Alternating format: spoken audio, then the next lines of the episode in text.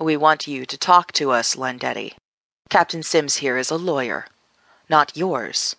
Ours. Lieutenant Marshall works for us in the provost's office. You may know Miss, I mean Lieutenant Pryor, special investigator with intelligence. Have a seat. The major pointed to a straight backed chair surrounded by bright lights. Mike squinted and slumped to avoid the glare, but officers redirected the lights with her every move. Now, we would appreciate truthful answers to our questions. Answers that may save you from a bad conduct discharge or a trip to the brig. That's right, Landetti, the brig.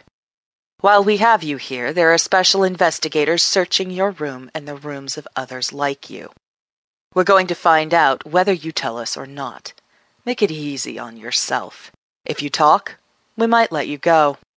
All we want is names. Mike tried to find the Major's face so she could show him her defiance but all she could see were the silhouettes of whispering and plotting heads. She tried to picture her room, to think of anything incriminating they might find. They could get her on the jeans. Women were not allowed to wear them. She'd say they belonged to her boyfriend in Nam. The box of unopened kitchen knives under her bed were harmless enough.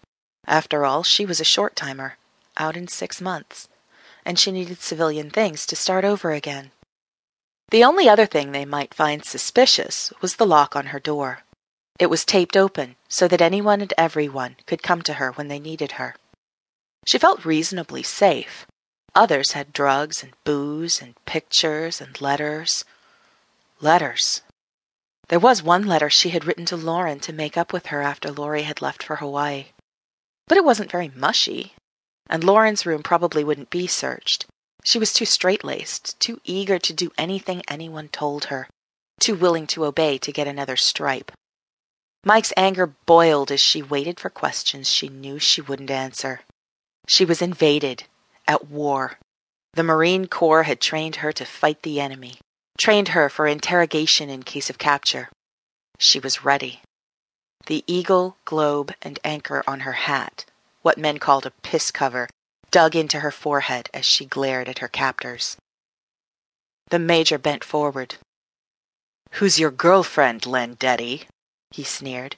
How many are there? How many do you have? He snickered while waiting for Mike's answer. Landetti, Michaeline, Sergeant, W72197. What the hell is this? I asked you a question, Marine. This isn't a goddamn game.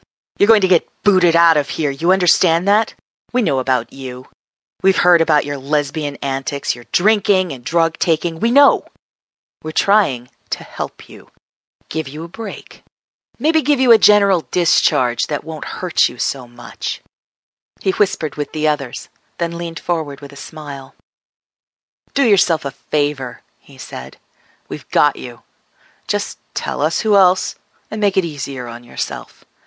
They sure as hell told on you, and we'll find more who'll give us your name. You help us, and maybe we'll help you.